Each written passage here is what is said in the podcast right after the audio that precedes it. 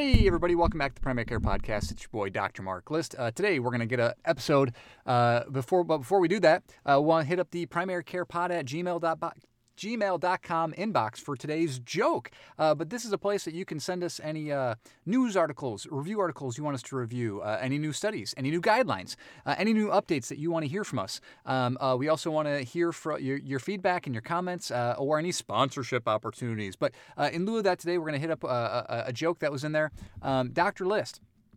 Dr. List, I have a joke for your podcast episode this week.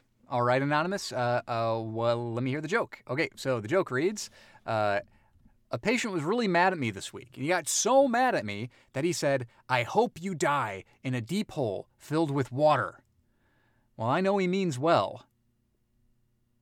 That's the joke. Oh, that's terrible. That's terrible. Uh, all right, if you have any good jokes, uh, email us at primarycarepod at gmail.com or any of the other stuff we talked about. Uh, Bob, let's start the podcast and get away from that garbage.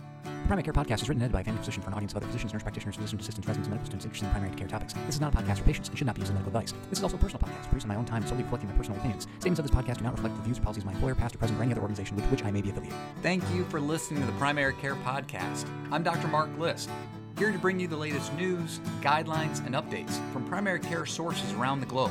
Keeping it under 15 minutes long because you're in a hurry and I'm not that smart.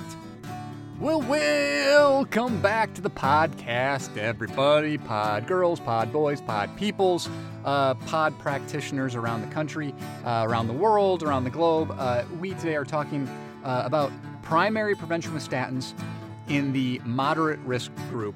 Who do we treat and who do we just rely on lifestyle changes? And this gets into a little bit of the uh, ACC AHA uh, guidelines uh, and, and, some of the updates that talk about, you know, the uh, lowering the risk of your coronary artery disease, uh, lowering your risk with primary prevention, uh, and, and, and really who, who benefits from statins and who doesn't, right? Uh, we all know that calculator that a lot of us are using right now on the ACC AHA website um, where you punch in a bunch of different numbers their uh, blood pressure, uh, their total cholesterol, their HDL cholesterol, uh, their uh, smoking status, their diabetic status, etc. Uh, you also have to have their age, that's a, a major player uh, if they're male or female, as those are major, major details in the cohort pooled equation. And that spits out a number. And what does that number tell us? Well, based on the 2018 guidelines from the ACC AHA, right, uh, there's people who are obviously are low risk and should only modify lifestyle changes to live a healthier lifestyle to reduce the risk for a heart attack. Those are people with a uh, a a risk calculator based 10 year risk of developing uh, ASCVD event um, of under seven and a half. Now, between 5% and 7.5% is considered borderline, um, and then 7.5% is intermediate risk. And that's when the guidelines talk about you could potentially um, start a statin on these patients. Right, you could potentially start a statin, and then high risk is obviously anything above 20%, uh, where that's definitely has a lot of benefit to starting a statin. And again, we're talking about primary prevention, not secondary prevention. We're also not talking about diabetics.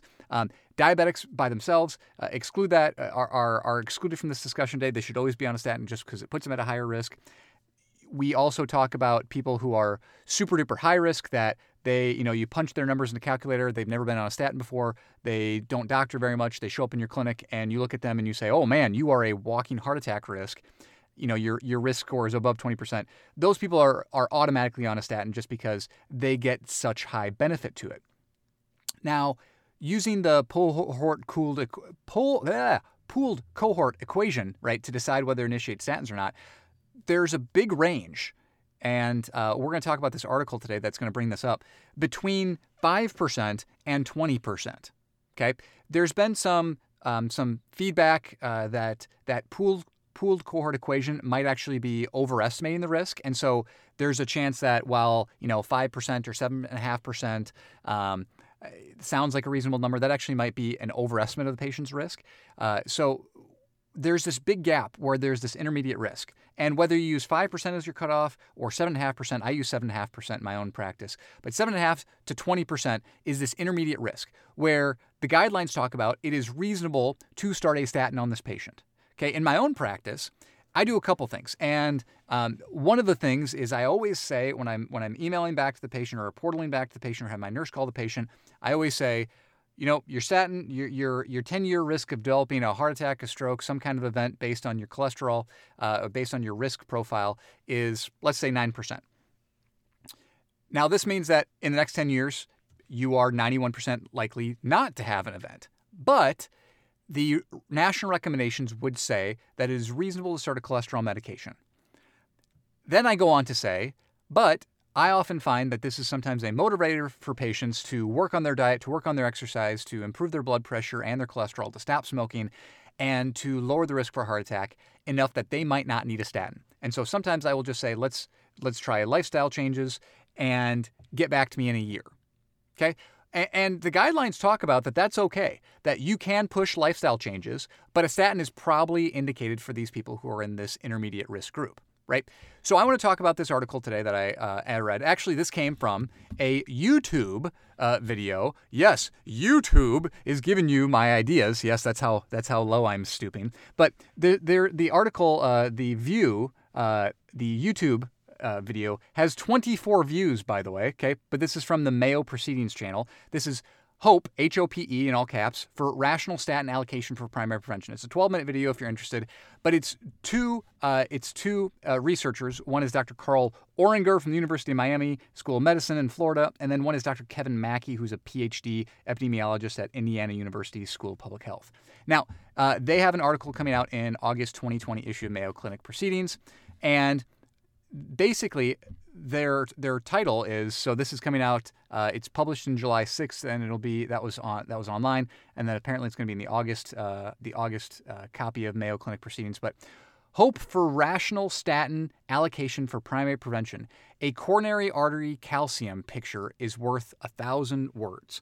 So what we're talking about when we're talking about uh, what do we do with these intermediate intermediate patients I described my process, which I say, you know, yes, you could start a statin. The guidelines say that a statin could lower your risk for heart attack or stroke, or we could do lifestyle changes for a year and see how things look. And I will tell you that many patients they hear bad things about statins they and they really want to make a change so they will try lifestyle change. And sometimes i'll see them for a year and sometimes they'll make a big change and they will have lost a ton of weight their their numbers look great uh, and, and, they've overall you know reduced their their percentile on their uh, on their a, on their co- pooled cohort equation the the ACC AHA calculator right? Uh, their number now looks better. But every year, that number is going to get worse because age is a major player when it comes to development of coronary artery disease and also that pooled cohort equation. Uh, the numbers only go up, right? Unless you're making some dramatic changes to your lifestyle or stopping smoking, etc. So this article talks about how, um, and this YouTube video, right, talks about the fact that you can make these clinical decisions not only just based on this percent that you get from the equation, right? But then also using other tools. And they talk about using coronary artery calcium score. And we in general in primary care probably underutilize coronary artery calcium score. Now, it's not a perfect test, it's not an amazing test, right? But it does have some utility when it comes to risk stratifying. When do we don't use it? When should we never use it? We shouldn't use it in low risk people. I've had people who are 35 years old who come and ask me my opinion about our local, we've got a Planet Heart screen, so you can go get a Planet Heart screen for, for really super cheap, 50 bucks for a cardiac screen, 75 for both cardiac and carotids. And basically, it gives you this coronary, coronary artery calcium score, gives you some labs, so it's a really cheap price. But the problem is, is that for low risk people, it doesn't tell you much. Uh, so if you're low risk, uh, these people oftentimes will have like a family member who had a heart attack at you know in their 70s, and they say, "Oh, well, my wife thinks we should get one just to make sure I'm I'm healthy because you know maybe I'm obese or overweight, and maybe their cholesterol levels aren't terrible, right?" But they, they do this coronary calcium score when they are low risk. And if it gives them a moderate return, right, it's not zero, but it's under, you know, the hundreds, that that's a really really awkward place to get in because there's not a ton of benefit to doing that test and there's the low risk of radiation exposure. And you're going to find a lot of incidentalomas in the lungs lung nodules etc i can't tell you how many times my patients have come back and now they're on a oh well maybe this patient should be screened for lung cancer because they've got these nodules. We have to do a follow-up ct scan to make sure they're not growing because they have some weird exposure to something you know? Or maybe they're low risk but then i have to talk my patients out of doing a follow up CT scan, which is the more likely thing, which they are low risk. These are probably completely benign. Um, the Fleischner criteria or the lung rad screens, they're, they're low risk, so they shouldn't get a CT scan. But now that they know there's nodules in there, these patients are panicking because they think it's lung cancer at the age of 35 without a smoking history, et cetera. So then I'm having to talk them out of getting a repeat CT scan. So it's a nightmare. It's also not a great test for somebody who is above that 20%, who is an active smoker, who has terrible cholesterol, who's a diabetic, right? We know you're at risk. What is that coronary calcium score going to do? On the off chance it's a zero, do I really, really think that you're not going to be a patient that's going to have, you know, a heart attack or a stroke based on your? No, you're going to be on a statin because you're super high risk. So, it, it and and for patients that have, for patients that have uh, symptoms, active symptoms, it's a terrible test. You can't. You could you could be somebody who's having you know active coronary artery disease causing anginal chest pain, and a coronary artery calcium score can be pretty pretty negative or, or pretty low, and it could still be a real thing. So it's not a good test for any of those people. But for people, if they're in this moderate risk, uh, there's some evidence to say maybe there's a decent maybe it's a decent test for risk stratifying. So what does the evidence say? So let's look at a different study that's that's linked in this in this Mayo Clinic proceedings article. Okay, and they looked at a different study with 5,800 participants, age median of 69 years old. 86% of these people in this cohort were statin eligible based on that equation calculator, right? So they followed them for a median of about three years and a coronary artery calcium score of zero or 10 or less. Okay, so a, a very, very low coronary artery calcium score was found to be associated with approximately an 80% lower risk of developing coronary artery disease events based on than, than expected based on the traditional risk factor assessment. So 80% decreased if you have a very low coronary calcium score. Okay. Then looking at a different trial um, on you know in this article, if you if you read the article, there's links in here. Um, but so then they looked at a different study with 4,200 patients, okay, and these again were people that were primary prevention, no diabetes, whatever. These were a younger population, about 59 years old, okay. So they looked at 589 of these people in this cohort, okay, were borderline risk, and another 1,300 were intermediate risk. So these are the type of people who have a coronary artery calcium score, or sorry, that they have a ASCVD risk score. You know, you type in the, you know, you type in your numbers on your calculator, you get your pooled cohort equation. And so there's about 1,800 uh, people in this in this study that were between 5% risk and 19.9% risk, right? So these are the people that the evidence says, well, you can start a statin if you want. Okay, so in this group, right, these 1,800 people, a whopping 57% had coronary artery scores of zero. That's crazy. So that was uh, of borderline risk individuals. And then intermediate risk individuals, slightly higher, was 45% had a coronary artery calcium score of zero. So these are people who, based on the equation that the ACC AHA gives us, would be eligible for statins.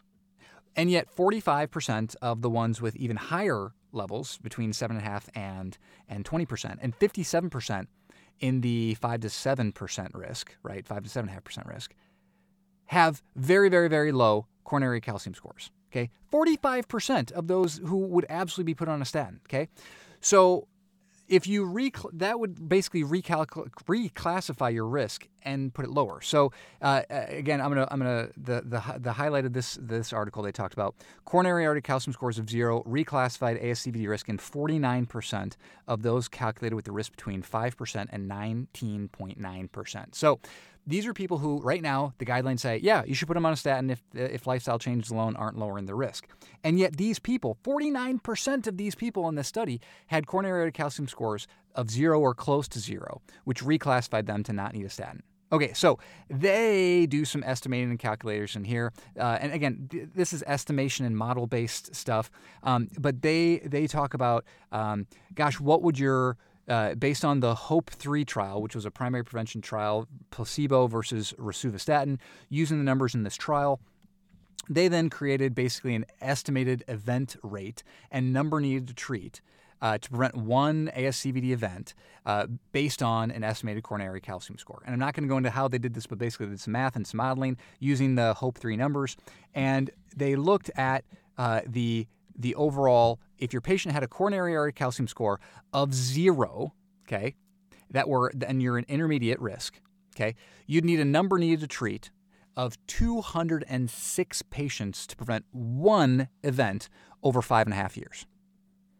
206. So that's a big number. But if your coronary calcium score was above 100, you only need 50 patients. So a number needed to treat of 50 is, uh, again, significantly better than a number needed to treat of 206 when we're talking about these are the people that might have the exact same number when you push when you when you punch in their their uh, their numbers in that a, a that ACC AHA calculator, the pooled cohort equation as we've been talking about. They could have the exact same percentage, the exact same number, and their coronary calcium score differentiates them dramatically, right? Uh, uh, zero to zero to ten or under, uh, eighty percent less risk of developing an event. So a number needed to treat dramatically different from 206 to 50 based on their model, and that number gets that number needed to treat goes lower in all in all situations. Uh, the longer the longer that the patient lives, the longer that you follow them.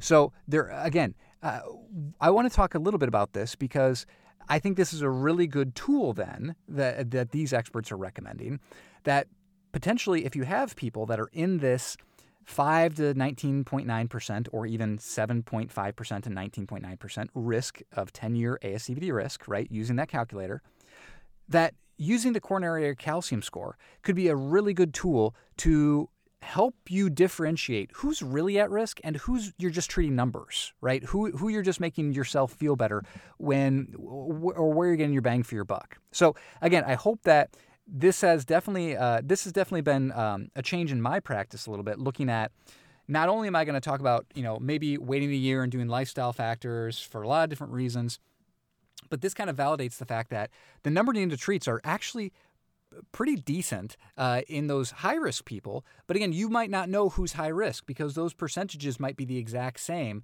uh, because they're in that intermediate percentage based, but they're high risk because they have a higher coronary calcium score. Um, I think it's also interesting because my organization uses a coronary artery calcium cutoff of 400 units. And in the study here, they use 100 units as the cutoff. So I, again, I think that's something to keep in mind. If your organization, the moderate risk is, you know, under 100, great. That follows in line with what Mayo Clinic has here. Uh, if you are in the Mayo Clinic proceedings here and the Hope 3 trial, but if you're if you're looking at like my organization, it's under 400 units. So I think that's important then that you recognize as a clinician between that 100 to 400 gap, uh, your patients might still be at risk, um, and your number needed treats are, are are much much lower because they have a higher risk of developing a heart attack, a stroke, an ASCVD event in the next 10 years. So again, I hopefully this this kind of what do we do with those intermediate risk people? What should I do? Again, I'm still going to recommend uh, lifestyle changes for everybody. I'm still going to recommend, gosh, we probably don't need to put you on a statin. We can probably wait a year. But I think then I, will also now start a lot more pushing for those intermediate risk people, which I, I currently still do. Um, about maybe checking out a coronary artery calcium score. Again, in our organization, we can get them dirt cheap. Not sure how that works uh, where you live. Uh, um, but again, I think the only the only thing you need to tell people about that coronary calcium score at least in my organization, I always warn them about the risk of developing um, or the risk of finding an incidental lung finding. That's probably no big deal, but uh, might uh, might cause further testing or further evaluation needed. Uh, and again, I think that this is something that it's a nice tool to maybe keep people that don't need to be on statins off statins, but at the same time, uh, potentially, potentially uh, identifying people who would benefit from statins the most in the same in the same cohort. So, uh, again, uh, hopefully this was helpful for you. Hopefully, as you talk about primary prevention of heart attacks and strokes with your patients, some of the highest yield things we as clinicians can do. Hopefully, this gives you another tool in your arsenal to make you feel more comfortable with that gray zone, with that intermediate risk pool, with the with the gray zone of medicine here uh, to know maybe who needs to be on a statin sooner than who doesn't need to be a statin. Another tool you can use to make your patients feel more comfortable about their decision to start a statin or to be able to hold off on a statin, and gives you some peace of mind too that there's that it doesn't just have to be based on a single number, that you can use other tools then to help you further classify risk. Um, so hopefully this was helpful. This has been Dr. Mark List uh, from the Primary Care Pod. Again, email us at primarycarepod at gmail.com. We'd love to get your uh, feedback and hear from you. Um, and uh, again, we'll sign off today saying you don't need to stay up to date. You don't need to stay up all night to stay up to date. Thank you and have a great week, everybody.